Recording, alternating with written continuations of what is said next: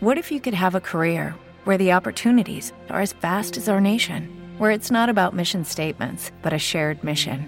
At U.S. Customs and Border Protection, we go beyond to protect more than borders from ship to shore, air to ground, cities to local communities. CBP agents and officers are keeping people safe.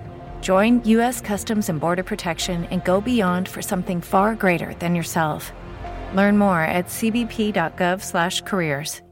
With the Lucky Land slots, you can get lucky just about anywhere. This is your captain speaking. Uh, we've got clear runway and the weather's fine, but we're just going to circle up here a while and uh, get lucky. No, no, nothing like that. It's just these cash prizes add up quick. So I suggest you sit back, keep your tray table upright, and start getting lucky. Play for free at LuckyLandSlots.com. Are you feeling lucky? No purchase necessary. Void where prohibited by law. 18 plus terms and conditions apply. See website for details. There's no better cleaning to remove the soil from your carpet. All of our furniture cleaning is done by hand in your home or in our plant. Carpet Masters also offers dry cleaning for fine furniture. Call Carpet Masters at 793 7215. That's 793 7215 for Carpet Masters. This is 1050 AM KCAA Loma Linda and 106.5 FM Yucaipa.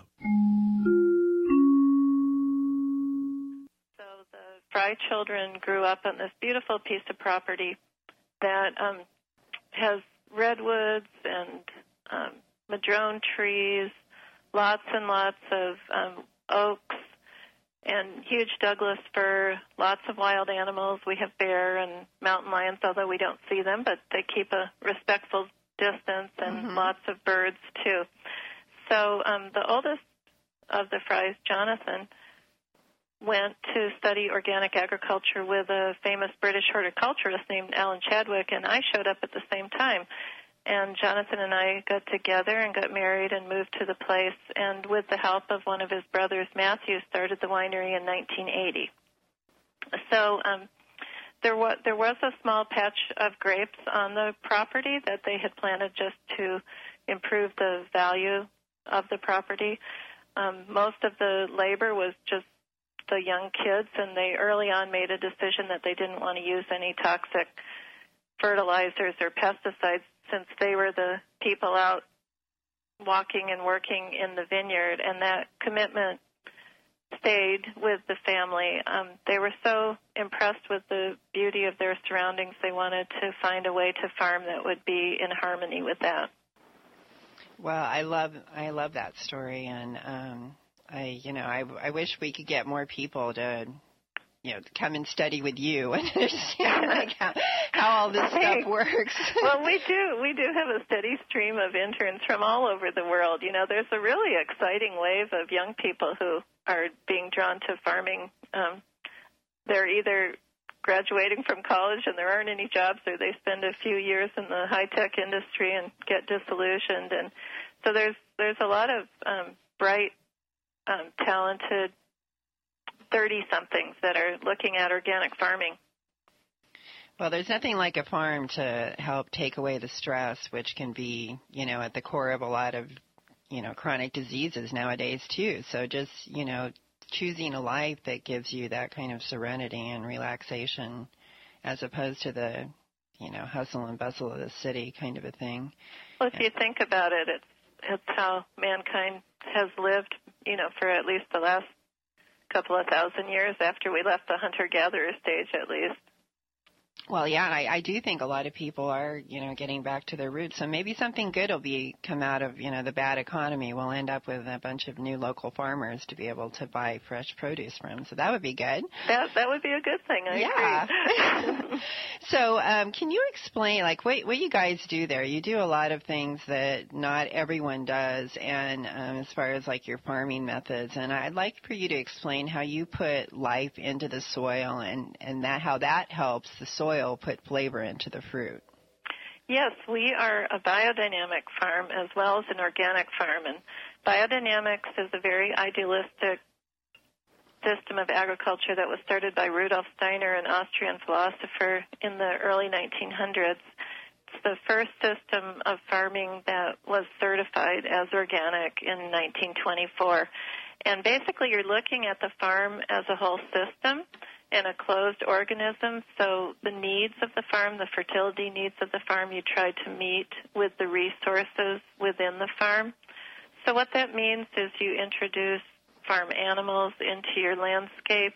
You use their manures and the different plants that plant residue that you have on the farm to make your own compost. Um, you look at increasing the biodiversity in your landscape. So in the United States, biodynamic farms have to set aside 10% of their property to not be farmed to encourage wild animals to come in or native plants to get reestablished.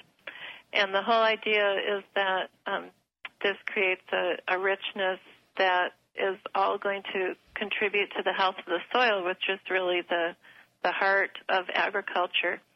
At the end of each harvest, we, which is in October, we go through and plant a leguminous mix between the vines. And legumes are a, a very special plant category. They include peas and clovers and vetch and broad beans, and they have the ability to take nitrogen out of the soil and with special nodules in their roots fix it up excuse me take nitrogen out of the air and with spe- special root nodules fix it into the soil so it's called green manuring it's a way to bring nitrogen in it sounds like a perfect system to me it it works very well so um so we're always looking at how to close the loop so that we're not getting trucks of chemical fertilizers in from all over the country. Um, just trying to work with the resources that we have here.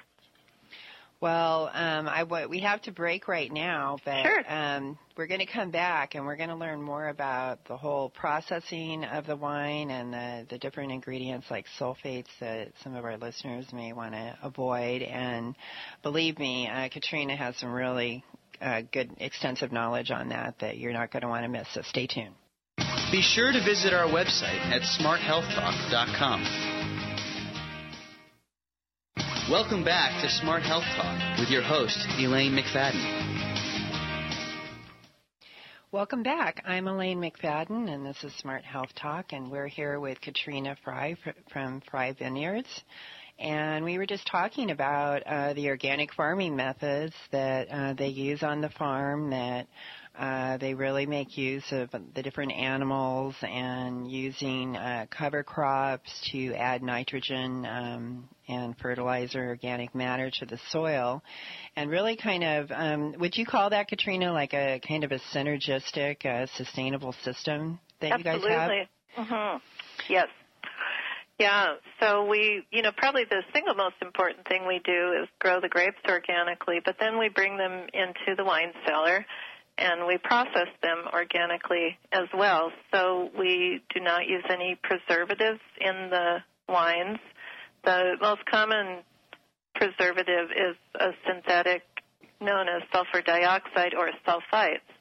And there are two categories of organic wine in the United States. Um, one category is made with organically grown grapes. There's many wonderful wines in this category, but the winemakers are using sulfites. There's a limit as to how much they can put into them, so moderate amounts of sulfites.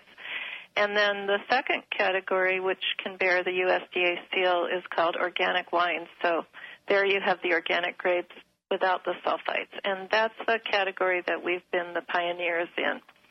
And the way that we get around not using the sulfites is we have we have a whole system that we call integrative modern organic winemaking. So we benefit from good technology. We have modern filtration. We have a zero oxygen bottling machine because bottling is when the wines are can be at risk of becoming oxidized since they don't have the sulfites in them.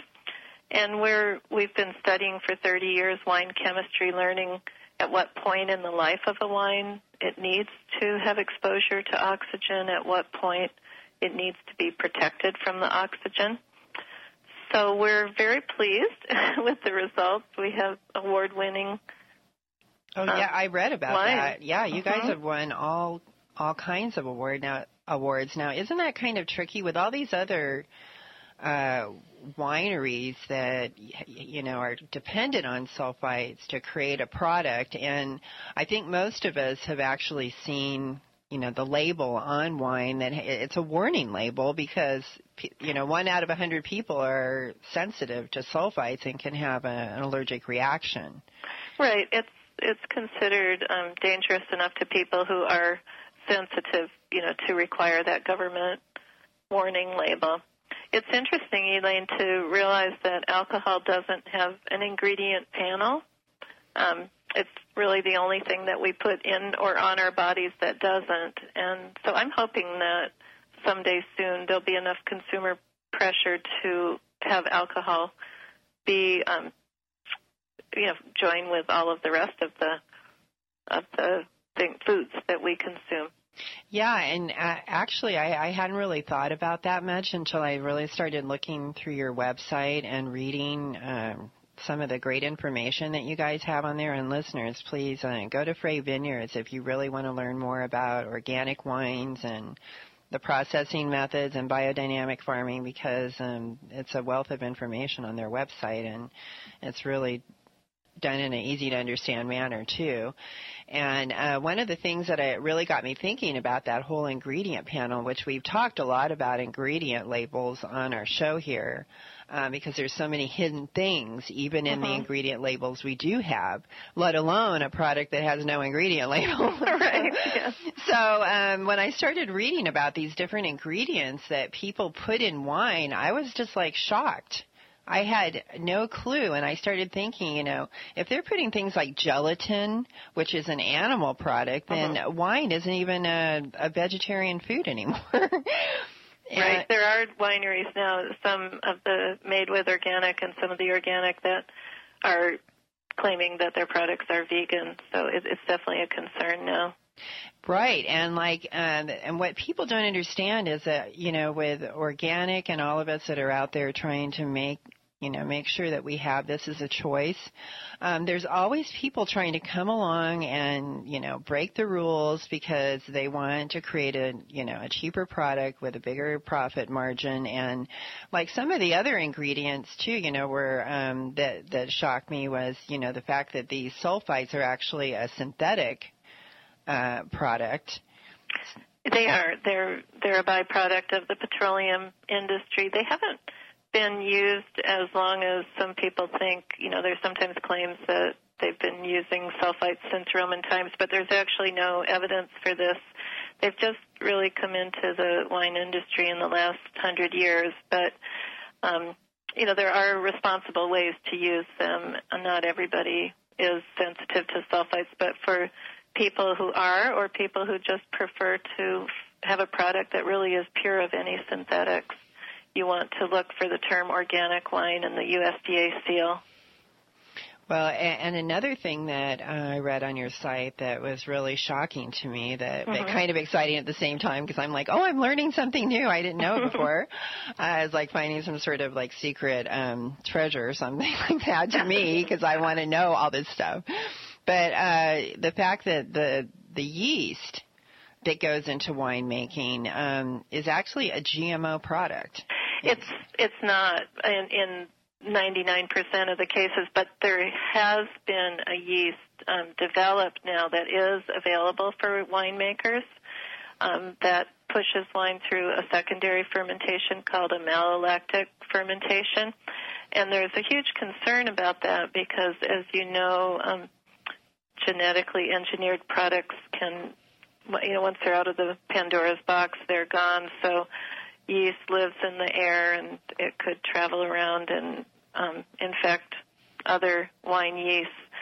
So um, luckily, um, the product's available. Um, only a few winemakers have used it, and they're they're backing off from that. So I think good with public concern, you know, raise raise the alarm. No GMO yeast. We don't want it. Yeah, people don't understand that yeast. Um, it, it like even bakeries. There are bakeries that don't want to move their operation because the yeast is even embedded in the walls and the cracks and and Isn't that wonderful? It's I, I know It- environmental. yeah. it's like a seasoned, you know, it becomes the Mhm. whole the whole building becomes seasoned for, you know, what you're trying to do there when you're using yeast. Right, and, And- like the caves in France that have the special Roquefort mold for their cheese making. Uh-huh. It's a similar similar process. Well, people that are gluten free have to even be cautious too because some uh, some additives may contain gluten. Is that true?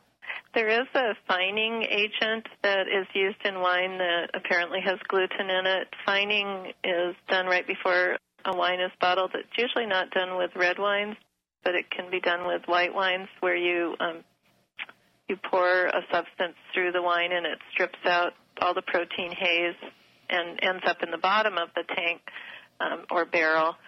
So then the wine's siphoned off. So technically, you're not the, the finished wine doesn't have any of those products in it, but I know that um, that people are very concerned about that. So what wineries such as Frey do is use bentonite clay for that, which is a natural substance. Yes, we've actually um, talked a lot about clay on the show and, and minerals. You're hitting the nail on the head when you're talking about the gut bacteria, and in fact, extend that out to the fact that bacteria cover every single surface on the planet. You are covered in bacteria, as is everything else, not only on the outside but on the inside. You know, you turn your body inside out, you're still entirely covered in bacteria. and what's really terrific about that is we start to return, right? We come back full circle to our ancestors and how they lived. They lived closer to the earth.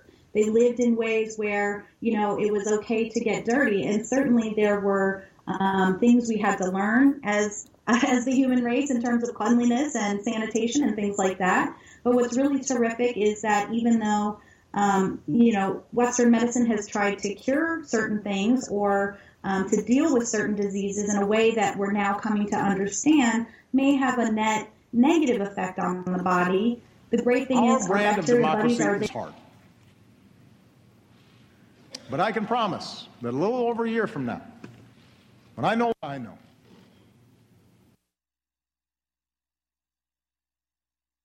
bad rap, un, un, undis- at 793-7215. That's 793-7215 for Carpet Masters. I have been to bars that only served organic ingredients and spirits in their cocktails, and I have never gotten sick, even on an empty stomach. So the Frey children grew up on this beautiful piece of property that um, has redwoods and um, madrone trees, lots and lots of um, oaks, and huge Douglas fir, lots of wild animals. We have bear and mountain lions, although we don't see them, but they keep a respectful distance, and lots of birds too. So um, the oldest of the Freys, Jonathan, went to study organic agriculture with a famous British horticulturist named Alan Chadwick, and I showed up at the same time. And Jonathan and I got together and got married and moved to the place, and with the help of one of his brothers, Matthew, started the winery in 1980. So um, there was there was a small patch of grapes on the property that they had planted just to improve the value of the property. Um, most of the labor was just the young kids, and they early on made a decision that they didn't want to use any toxic fertilizers or pesticides since they were the people out walking and working in the vineyard, and that commitment stayed with the family. Um, they were so impressed with the beauty of their surroundings, they wanted to find a way to farm that would be in harmony with that. Well, I love I love that story, and um, I you know I I wish we could get more people to you know come and study with you and understand like how how all this stuff works. well, we do we do have a steady stream of interns from all over the world. You know, there's a really exciting wave of young people who are being drawn to farming. Um, they're either graduating from college and there aren't any jobs, or they spend a few years in the high tech industry and get disillusioned. And so there's there's a lot of um, bright, um, talented thirty somethings that are looking at organic farming. Well, there's nothing like a farm to help take away the stress, which can be, you know, at the core of a lot of, you know, chronic diseases nowadays too. So just, you know, choosing a life that gives you that kind of serenity and relaxation as opposed to the, you know, hustle and bustle of the city kind of a thing. Well, if you think about it, it's it's how mankind has lived, you know, for at least the last couple of thousand years after we left the hunter gatherer stage at least. Well, yeah, I, I do think a lot of people are, you know, getting back to their roots. So maybe something good will be come out of, you know, the bad economy. We'll end up with a bunch of new local farmers to be able to buy fresh produce from. So that would be good. That that would be a good thing. I yeah. so, um, can you explain, like, what what you guys do there? You do a lot of things that not everyone does, and um, as far as like your farming methods, and I'd like for you to explain how you put life into the soil, and and that how that helps the soil soil put flavor into the fruit. Yes, we are a biodynamic farm as well as an organic farm. And biodynamics is a very idealistic system of agriculture that was started by Rudolf Steiner, an Austrian philosopher, in the early 1900s. It's the first system of farming that was certified as organic in 1924. And basically, you're looking at the farm as a whole system and a closed organism. So the needs of the farm, the fertility needs of the farm, you try to meet with the resources within the farm.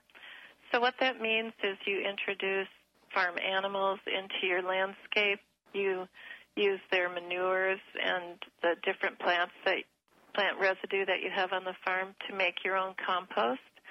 Um, you look at increasing the biodiversity in your landscape. So in the United States, biodynamic farms have to set aside 10% of their property to not be farmed to encourage wild animals to come in or native plants to get reestablished.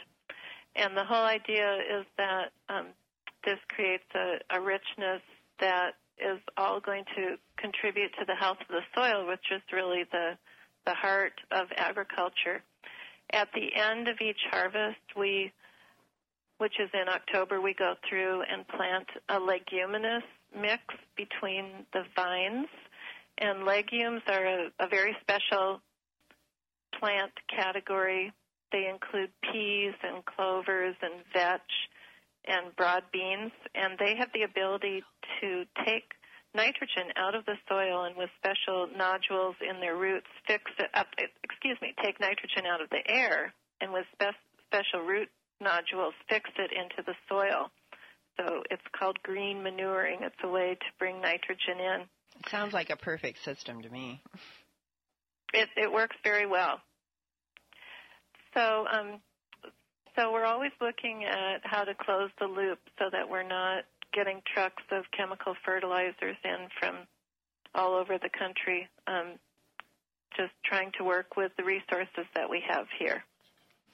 Well, um, I we have to break right now, but sure. um, we're going to come back and we're going to learn more about the whole processing of the wine and the, the different ingredients like sulfates that some of our listeners may want to avoid. And believe me, uh, Katrina has some really uh, good, extensive knowledge on that that you're not going to want to miss. So stay tuned. Be sure to visit our website at smarthealthtalk.com. Welcome back to Smart Health Talk with your host, Elaine McFadden. Welcome back. I'm Elaine McFadden, and this is Smart Health Talk, and we're here with Katrina Frey from Frey Vineyards. And we were just talking about uh, the organic farming methods that uh, they use on the farm that uh, they really make use of the different animals and using uh, cover crops to add nitrogen um, and fertilizer, organic matter to the soil, and really kind of, um, would you call that, Katrina, like a kind of a synergistic, uh, sustainable system that Absolutely. you guys have? Absolutely. Mm-hmm. Yes. Yeah, so we, you know, probably the single most important thing we do is grow the grapes organically, but then we bring them into the wine cellar and we process them organically as well. So we do not use any preservatives in the wines. The most common preservative is a synthetic known as sulfur dioxide or sulfites. And there are two categories of organic wine in the United States. Um, one category is made with organically grown grapes. There's many wonderful wines in this category, but the winemakers are using sulfites. There's a limit as to how much they can put into them, so moderate amounts of sulfites. And then the second category, which can bear the USDA seal, is called organic wines. So there you have the organic grapes without the sulfites. And that's the category that we've been the pioneers in. And the way that we get around not using the sulfites is we have we have a whole system that we call integrative modern organic winemaking. So we benefit from good technology. We have modern filtration. We have a zero oxygen bottling machine because bottling is when the wines are can be at risk of becoming oxidized since they don't have the sulfites in them. And we're we've been studying for 30 years wine chemistry, learning at what point in the life of a wine it needs to have exposure to oxygen, at what point it needs to be protected from the oxygen. So we're very pleased with the results. We have award-winning. Oh yeah, I read about wine. that. Yeah, you guys Mhm. have won all all kinds of award now awards. Now, isn't that kind of tricky with all these other uh, wineries that you know are dependent on sulfites to create a product? And I think most of us have actually seen you know the label on wine that it's a warning label because you know one out of a hundred people are sensitive to sulfites and can have a, an allergic reaction. Right. It's it's considered um, dangerous enough to people who are sensitive, you know, to require that government warning label. It's interesting, Elaine, to realize that alcohol doesn't have an ingredient panel. Um, it's really the only thing that we put in or on our bodies that doesn't. And so I'm hoping that someday soon there'll be enough consumer pressure to have alcohol be um, you know join with all of the rest of the of the thing, foods that we consume. Yeah, and uh, actually, I, I hadn't really thought about that much until I really started looking through your website and reading um, some of the great information that you guys have on there. And listeners, please uh, go to Frey Vineyards if you really want to learn more about organic wines and the processing methods and biodynamic farming because um, it's a wealth of information on their website and it's really done in an easy to understand manner too. And uh, one of the things that really got me thinking about that whole ingredient panel, which we've talked a lot about ingredient labels on our show here, um, because there's so many hidden things even in the Mhm. ingredient labels we do have, let alone a product that has no ingredient label. right. Yeah. So um, when I started reading about these different ingredients that people put in wine, I was just like shocked. I had no clue, and I started thinking, you know, if they're putting things like gelatin, which is an animal product, then wine isn't even a, a vegetarian food anymore. Right. There are wineries now, some of the made with organic and some of the organic that are claiming that their products are vegan. So it, it's definitely a concern now. Right, and like, um, and what people don't understand is that you know, with organic and all of us that are out there trying to make, you know, make sure that we have this as a choice. Um, there's always people trying to come along and you know break the rules because they want to create a you know a cheaper product with a bigger profit margin and like some of the other ingredients too you know were um, that that shocked me was you know the fact that these sulfites are actually a synthetic uh, product.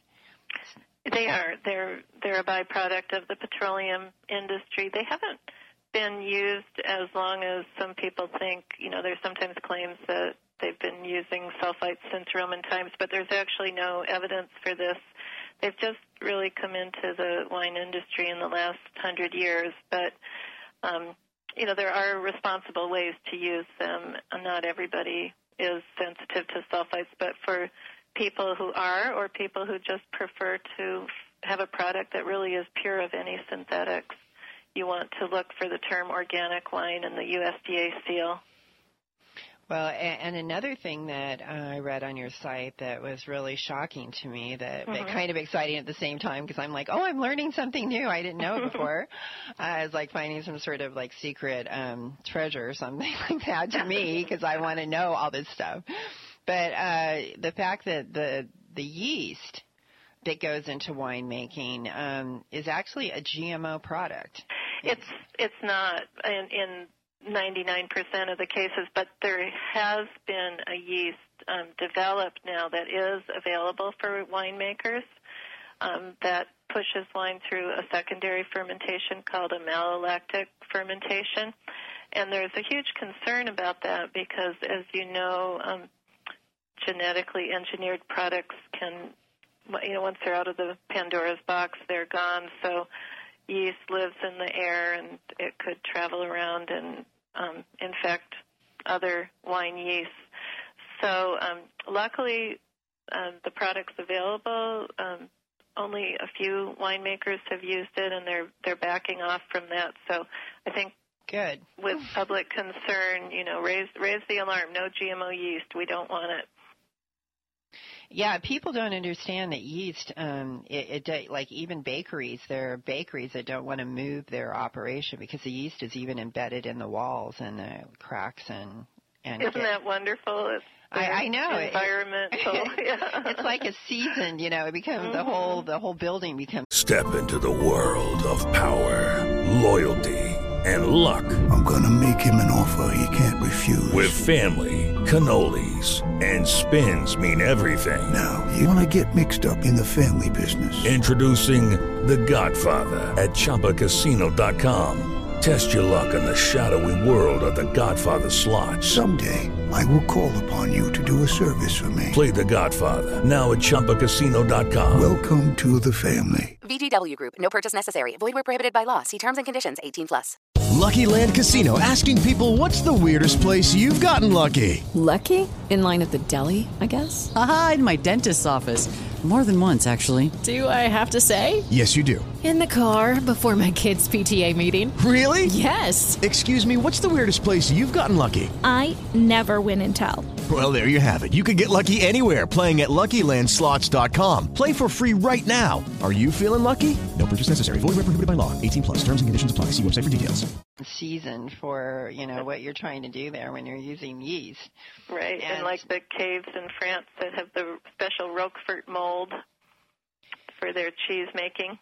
Uh huh. It's a similar, similar process. Well, people that are gluten free have to even be cautious too because some uh, some additives may contain gluten. Is that true? There is a fining agent that is used in wine that apparently has gluten in it. Fining is done right before a wine is bottled. It's usually not done with red wines, but it can be done with white wines where you um, you pour a substance through the wine and it strips out all the protein haze and ends up in the bottom of the tank um, or barrel. So then the wine's siphoned off. So technically, you're not the, the finished wine doesn't have any of those products in it, but I know that um, that people are very concerned about that. So what wineries such as Frey do is use bentonite clay for that, which is a natural substance. Yes, we've actually um, talked a lot about clay on the show and, and minerals, minerals, and how important they are. And I mean, when I when I read that about your wine, I was just like, I, I couldn't believe it. I just thought it was so cool because it, it's just like a, you know, it's just so natural, and you know the the minerals are good for us at the same time. So I just really want to congratulate you, Katrina, and all of the things that you guys have accomplished with your winery. It's uh, you, you've really led the charge and, and changed a lot of things in a, in a lot of people's lives. And I want to thank you for making such a great product and going to all that extra effort to create something oh, really well, you're special. so welcome, and thank you for programs like this that inform us all. And a great time of year to go out and try an organic wine. Absolutely, For those at your holiday parties. If you, yeah, if you, well, that's what we're trying to encourage people. If you want to offer something special at your holiday party this year, and people will be thrilled that you don't have sulfites and gluten and all these other things in your products. So, please uh, try to find a, a Frey wine to um, add to the list of what you have to offer at your party this year. And thank you so much, Katrina. Thank you. Okay, everyone, stay tuned because we're going to find out what happens when some of these ingredient princip- uh, organic uh, principles are applied to beer brewing. So stay with us. Be sure to visit our website at smarthealthtalk.com. Welcome back to Smart Health Talk with your host, Elaine McFadden. Welcome back. I'm Elaine McFadden, and this is Smart Health Talk. Well, beer is the number one favorite alco- alcoholic drink in the world. The process is very old and has never went out of style because it works for us and we love it. Beer starts with grains. How those grains are grown, along with the process used in making the beer, can impact not only the final taste, but even the nutritional quality. We have Jason Schreider here with us today from the Mendocino Brewing Company, and Jason is not only going to tell us about their old world brewing methods, but how making organic beer differs from non-organic beers. What is an ale and what is a lager? And we might even get a chance to ask him what he thinks about light beer. So, Jason, welcome to Smart Health Talk. Thank you, Elaine, uh, for your work and for the opportunity to chat. Well, um, we know people love beer. Okay, so um, you know, I, I'm I'm sure that uh, some of our beer lovers listening would love to enjoy uh, hearing about what it's like to actually work in a brewery and how the Mendocino uh, Brewing Company came about. So um, let me guess, it all started with the love of beer. Quite quite right. Um, Mendocino Brewing was founded in 1983, and uh, it was the first California brew pub after Prohibition, um, one of two in the country. Oh, and, really? Yeah, there was just a desire to bring back the local brewery. And that went back to the days just after Prohibition and before the massive consolidation of the brewing industry. Um, a major metropolitan area would have a lot of breweries, and the outlying areas would have hometown breweries as well and uh, there just I think was literally a thirst for return to that kind of variety, as opposed to a few large companies that kind of make the same style of beer. And then for me, um, I was a little young for that. My love of beer uh, and brewing came from my time as uh, a broadcast communications major at the University of Dayton. Uh huh. and so, how did that happen? uh, you know, uh, when when I got out of school, I was pretty much qualified to work in a bar. Okay. And, uh, as I came west, uh, some of the bars I worked in had breweries, and uh, I just worked my way in like that. So, well, why don't you take us through the steps of making beer? I know that you also brew organic beer, which means that you have to use certified organic ingredients, and I'd like to know like how that's different than procuring your other ingredients and you know, plus you have to use special processes too when you're brewing organic. I'm sure to meet the guidelines for. You know, the organic. the ingredients don't change. Um, in its most pure form, beer is uh, water, barley, yeast, and hops. Mm-hmm. Um, there is some change we use in some of the processing aids and things like that, but the real trick is sourcing the material and and then the paper chase.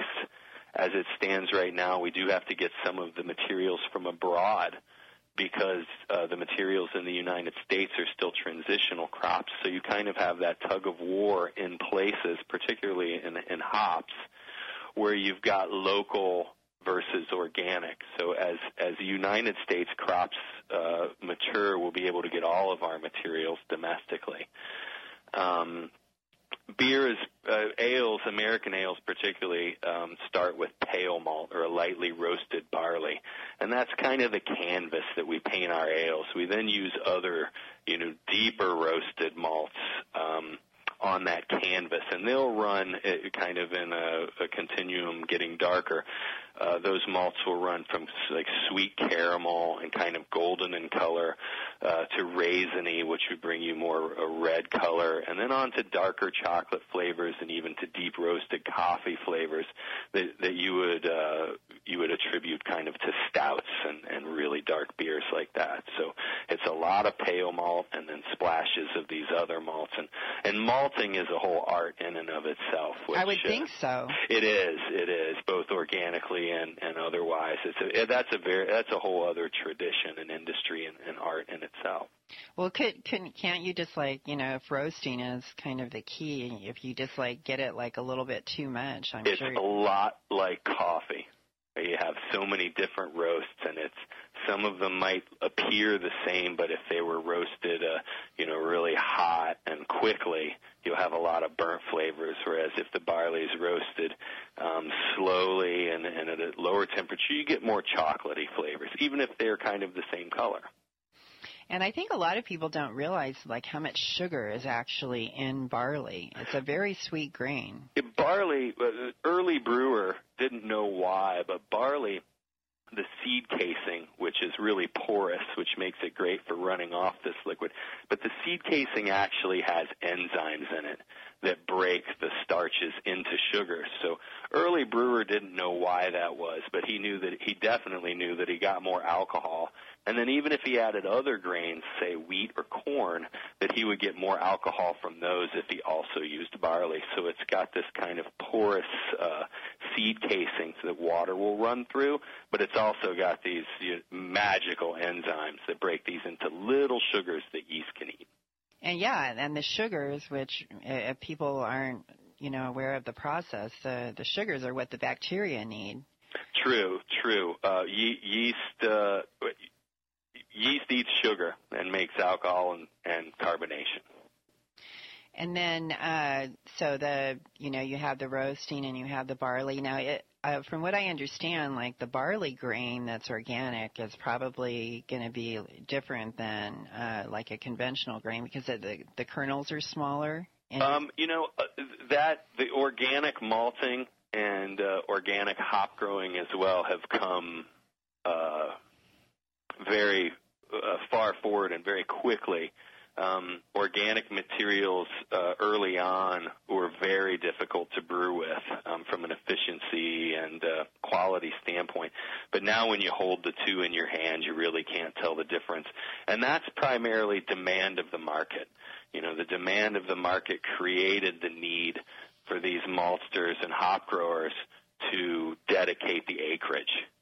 And now that you have all, you know, prime acreage instead of the corner of the lot over there, the materials for organic brewery, brewing are absolutely beautiful. They run a little expensive, absolutely.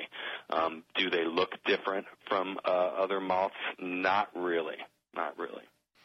Well, um, that's really encouraging because you know you're, you're saying that a lot of farmers are in transition. Which, um, if you're not familiar with that either, it's a farmer that used to maybe grow conventionally, but now they're trying to transition to organic, and that takes at least three years. Correct. And plus, there's testing involved to make sure that you you know the pesticide levels are meet the requirements for organic. So it's that, an important process.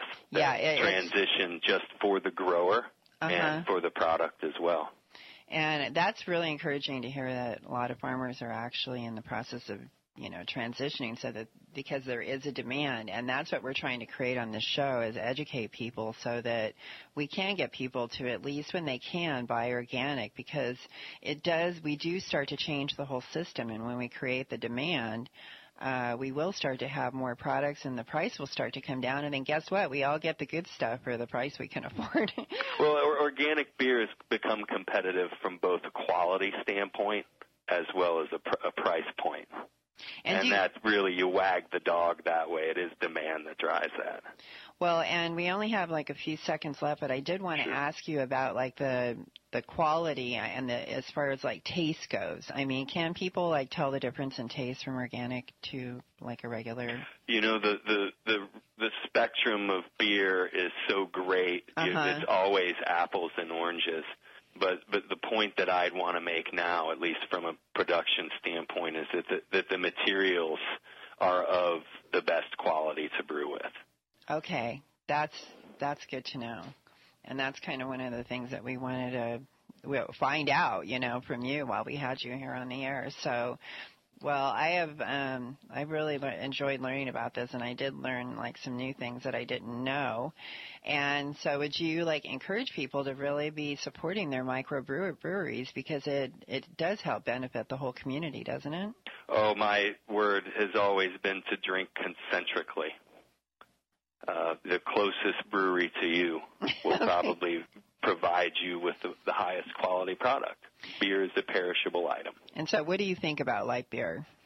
Oh, every everything everything has its place, and light beers are are, are actually derived from a really proud uh, German tradition of brewing in this country, and it's a little bit of a watered down version, but uh, there's nothing wrong with being dis- distinctly American. I don't think.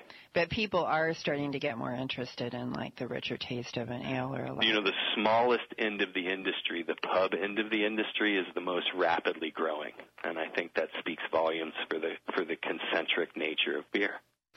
Okay, everybody, you heard it right here from Jason. So, um, you know, go out there and visit a microbrewery and try yourself an ale or a lager, and uh, you may maybe a few more calories there, but maybe it'll fill you up a little bit more. You won't drink quite as much. So. Indeed, it will. Okay, thank you so much, Jason. And don't go away because our next guest makes organic versions of all your favorite spirits, liquors, and bitter bitters, so you won't want to miss it. Be sure to visit our website at smarthealthtalk.com. Welcome back to Smart Health Talk with your host, Elaine McFadden. Welcome back. This is Smart Health Talk. If you would like to wow your party guests with cocktails that are so full of flavor they will probably never forget them, then all you have to do is visit the Green Bar Collective website to find just what you need to do that. This group of distillers comes with a new philosophy that includes using only the best organic ingredients if you want to attain new levels of flavor p- pleasure and mix those products with local fresh organic ingredients for the ultimate in cocktail enjoyment. Uh, I now I, I know that we could talk for about an entire hour to Litty Mathew, co-founder and spirit maker of the Green Bar Collective, but we only have about eight minutes. So, Litty, welcome to Smart Health Talk. Hi, thanks for having me. Well, I got to tell you, when I went to your website and saw all that you guys have been up to, you have made it's like it's almost like a dream line of products for me because if you had been um, listening earlier, you would hear how, um, you know, I have trouble when I try to drink, you know, cheap mixes that have like corn syrup and artificial ingredients in there. They make me really sick. And it seems like whenever I drink organic ingredients and cocktails with all orga- organic um, alcohol and uh, you know mixes and things like that, I don't have any problems at all. So uh, when I saw that you guys actually had all those things, um, I just thought it was pretty exciting. Oh, thank you. Well, that must have been a lot of work, you know, like why, you know, you guys have such an incredible story and Judy was boring. Hello. Then Judy discovered ChumbaCasino.com. It's my little escape. Now Judy's the life of the party. Oh, baby, Mama's bringing home the bacon. Whoa, take it easy, Judy. The Chumba life is for everybody. So go to ChumbaCasino.com and play over 100 casino style games. Join today and play for free for your chance to redeem some serious prizes. ChumbaCasino.com. No purchase necessary. Void where prohibited by law. 18 plus terms and conditions apply. See website for details. such passion for creating these products that deliver a high standard of quality and taste. Like how did um, how did the evolution happen that you you know were able to create products of this caliber? Well, we got our start making conventional vodka, heavy glass bottles, fancy labels, and conventional spirits um, made with, you know, in the regular way, flavored with real ingredients, though, that we purchased from local farmers markets. And about three years ago, we noticed that products were tasting better, and we couldn't take all the credit. It turned out that our favorite farmers had switched to organic farming, and their produce tasted better. So today, from that evolution, today we make the largest portfolio of organic spirits in the world. So with our TRU Vodka, Crusoe Rum, Fruit Lab liqueurs, all of that has it was that journey of actually following our farmers. Wow, so really, you guys are are the biggest producers in the world, even. Yeah, yeah, largest portfolio. Uh, you know, because we make so many different things from vodka to gin to rum to liqueurs to tequila, and now um, soon whiskey. Oh, really? So you guys even Mhm. have a new whiskey coming out? Wow, you're going to Yeah. have everything there. And like, why don't you tell us like, um, well, first of all, why don't you start with the the liqueurs because um, those are like so incredible. In that Oh. uh, the flavor, um, I have not personally got to try them. I really want to, um, but I, I can just imagine that the flavor that you know, comes from your liqueurs versus, you know, some other ones that I may have tried in the past would be um, quite different. Yeah, and actually, the reason why these products stand out is because we only use real ingredients like fresh lemons, oranges, vanilla beans, um, all those kind of things. We actually use things that you can eat, and that's not and not synthetics, which you find in a lot of those mixers, which is what's bothering you. Um, and our um, and because of that, our spirits and our liqueurs have this vivid, clean profile. They simply make for the best cocktails. And we've noticed that people are drinking less, but they are drinking better. So you're not the only one who's out there searching for this, you know, like, you know, something that tastes better and real. That's what we we hear people say when they talk about our Fruit Lab uh, liqueurs. Real, um, it, the liqueurs that we make is an orange, a hibiscus, and a jasmine, and they're all made with those ingredients. So really, like some of these other um, uh, mixes that I, you know, that some bartenders and bars, you know, would use would actually have synthetic ingredients in there, like yeah, artificial flavors. Is that what you're saying? That is correct, and that's why you'll notice, for example, that you may taste like a lemon uh, a lemon item that tastes like lemon pledge or like um, you know you'll you'll taste something that tastes like cough syrup. It's because they actually use those same flavors and fragrances across the board.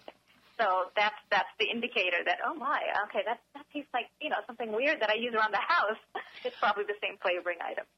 Oh wow, that's okay, everybody. There's a good wake up call for us. And um, exactly. So uh, you guys have the liqueurs, you have bitters, um, which obviously yeah. go into like several different drinks, along with the whole entire line of. Um, like you said, the different spirits, the the tequila, the rum, the, alcohol, the mm-hmm. vodka. Um, and um, just a quick note on bitters. You know, a lot of times people think, "Oh, what the heck do I do with bitters?" Yeah, I was kind of wondering that. well, bitters used to be medicinal items. You know, things that you had with soda for various ailments, usually stomach-related uh, ailments. But what the way to look at bitters is it's like salt and pepper for your cocktail. It's just that little couple drops that actually add depth and, and a little extra zing. Well, uh, another thing that I wanted to let everyone know before we run out of time here is that what really impressed me about your website was that all the different cocktail recipes that you have on your website. So anyone that wants to go out look for something new to make for their party this year, I highly recommend going to the the Green Bar Collaborative. All you have to do is type in organic spirits, and they will come up the first thing on the search. So just type that in, and you're going to find a bunch of great recipes. I recommend that you try some before your party, and find pick like like three that you really like and focus on those three uh, to offer for your party, and then that way you don't have to buy as many different ingredients, and it'll make it a lot easier on you, and you can actually have fun. So, well, it looks like we're out of time. I really want to thank you for joining us, Litty, and for um, all our precious listeners out there that we live for. Uh, go to our website and click on this week's guest list for a roadmap to some of the latest new website entries, and you won't be disappointed. We have it. Even have something for kids there. Oh, did you want to say something? Um, I just wanted to say thank you. Oh, okay. And that, that tomorrow I'll actually be demoing cocktails at the Whole Foods in Long Beach. If anyone is around, I'll be Okay. making holiday drinks there in the evening. Wow. You know, swing on by there and try try one of these great drinks. Okay, Litty, thank you so much for um, being on our show, and everyone, come back and visit us again next Thursday. Be sure to visit our website at smarthealthtalk.com. Hi, my name is Don Sazi. If you enjoy the Smart Health Talk theme music, visit my website, www.donsazi.com, to hear the complete song as well as other great music.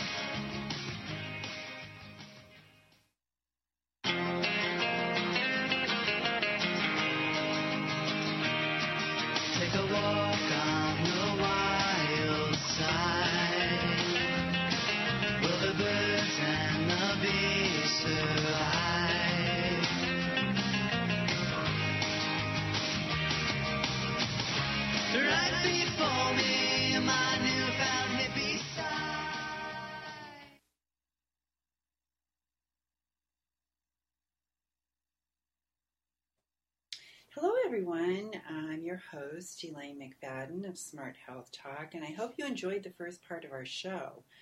Uh, we had a really great time talking to all those wonderful uh, organic spirit makers, the beer, wine, uh, vodka, gin, whiskey, tequila. I tell you, these people make it all organically. Isn't that awesome? Because we don't realize that there is actually pesticides in our alcoholic beverages, even if they're distilling them. There is still residue in there from the pesticides and the other ingredient. And plus, they add all kinds of other ingredients that we don't even know because they don't even have to put it on the label. That's what's really kind of scary. So uh, these these are incredible products. Uh, one of them locally, the LA Distillery, uh, is really incredible. Frey Wine up in Northern California, of course, the Mendocino um, Brewery. Um, they're also here in California, and I hope that you'll look them up. I hope you'll try their products. I buy Frey wine all the time, and I tell you, it is incredible. It is just as good as these really expensive wines uh, that I've tried before that cost 10 times more. And they're excellent. The Chardonnays, the Cabernets, you name it. They've won all kinds of awards. Frey is our own oldest organic vineyard in the country. They're also biodynamic. And the people over at the Green Bar Distillery, you can go there. You should just get all your friends and go there one weekend. And they have uh, they have tours. You can find them on the Green Bar um, dot, dot biz uh, website and uh, sign up to go down there and do a tour and find out how they make everything and have a good party. Bring your friends. it's a really great time and great people too. So, uh, I for the second half of our show here, uh, I'm going to be going over a few things that have been happening in the news because there's some pretty exciting things, and I wanted to share them with you. And first of all, I'd like you to please go check out our website. We've been working, working, working on bringing you all kinds of great things uh, new to our website, our Smart Health Talk resolution section. Uh, if you are ready to like ha- start adopting a healthy lifestyle, uh, you're going to be able to have a great start just by visiting our Smart Health Talk resolutions. And you can find the link on our homepage. It's under the resource sec tab on our website. But you can find Smart Health Talk Resolutions 2016 right on our homepage. It may seem a little crazy, but just Scroll down, you'll find it. Click on that. We have 10 Smart Health Talk resolutions, and we've been adding a lot of them. Please check out number six uh, to eliminate GMOs and pesticides from your diet. Did you know that 90% of the vitamins that are added to our food are synthetic? Well, we have a new section on there that tells you the names of a natural vitamin versus synthetic vitamin. So that will kind of help you read labels a little bit better and we have really ex- uh, the exercise section as well. We've really expanded that. I tell you, it's so good. It inspired me, and yeah, I've been hitting the Pilates machine, and I'm really motivated. I want to get going here. Another thing that I inspired myself on working on this website is getting my seeds in the ground.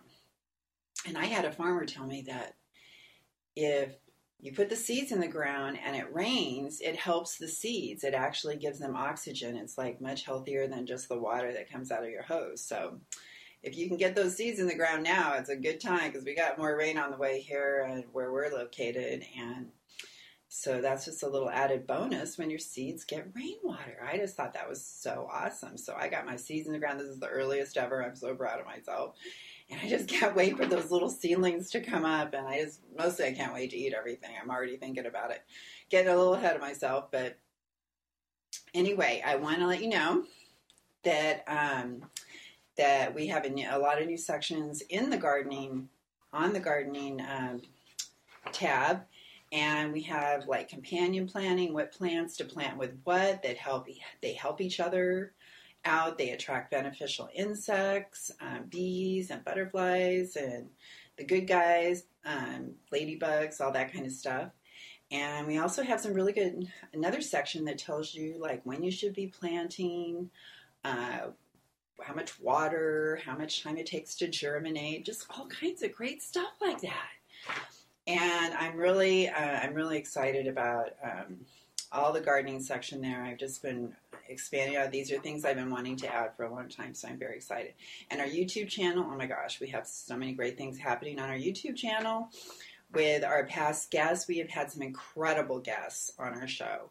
Guests that have stood up to the, the uh, one USDA scientist, he stood up um, and fought to get the information out about how we're killing our bees and our butterflies with these neonicotinoid uh, pesticides, which Home Depot and Lowe's and other companies, thanks to all the great work from people all over the country saying, please stop selling these pesticides, they're actually taking action. They're going to start selling, stop selling the pesticides. So, see, this is what we do, and we uh, we were able to stop them hiding GMO labeling on packaging in the farm and slipping it into a farm bill uh, to get it passed. They were just going to put a little uh, code on the uh, barcode on some square that we wouldn't even know what the heck it was saying, and that was supposed to be labeling GMOs. Where you know how are you even going to know? And we were able to stop that. That's right, us. Us citizens out there speaking our mind, standing up and saying, no, no, no, we're not going to allow this. And I just want to congratulate everyone on all, all the hard work, all those people that signed all the petitions and just kept spreading the word. This is what happens when citizens speak up for our rights. And we got to keep doing it. We can't let up for a minute. No siree, because we got lots more stuff to fight about. So please keep it up, everybody, okay? And go find us on Facebook. Find us on YouTube. Find us on Twitter. Find us on Pinterest. I'm doing all kind. We're all over the place, posting all the latest information, recipes, all kinds of great stuff. And you want to try out some of those organic cocktails? We got some recipes for that too. We actually have a whole folder in Pinterest, organic alcoholic drinks. So we got lots of recipes in there for you. And uh, please check out all, go click through our website. We have uh, spent hours and hours and hours putting all that information for you guys on there. Now, I want to get to um, a few things. Oh, speaking of Dr. Lundgren, who is our guest, and of course, his uh, we have a video of our interview with him on YouTube, and it's under Lane McFadden Smart Health Talk. So please search for us there. And uh, he actually won in court they were uh, trying to say he was frivolous on with his effort to uh, you know go out there and try and tell people about what's going on with pesticides and guess what the usda lost lost big time yeah and they have the peer group the public employees for environmental responsibility looking out for him and they've been guests on our show and they are so great out of washington d.c they if it was not for him he would have lost his job. And so they've been out there fighting for him, and they just won a court battle. Yes, sirree. So that's really great. Now, I was kind of upset to find out. I just got these alerts that the the EPA just approved about ten new GMOs. Yeah, ten new GMOs were just approved. I'm going to put them all on my website. I want all of you to see what it means uh, when the EPA approves a GMO. You try reading one of those documents. Oh my gosh it'll put you to sleep. But there's some important information in there, and we should know what's going on. You're listening to the Inland Talk Express, 1050 AM and 106.5 FM, KCAA Loma Linda.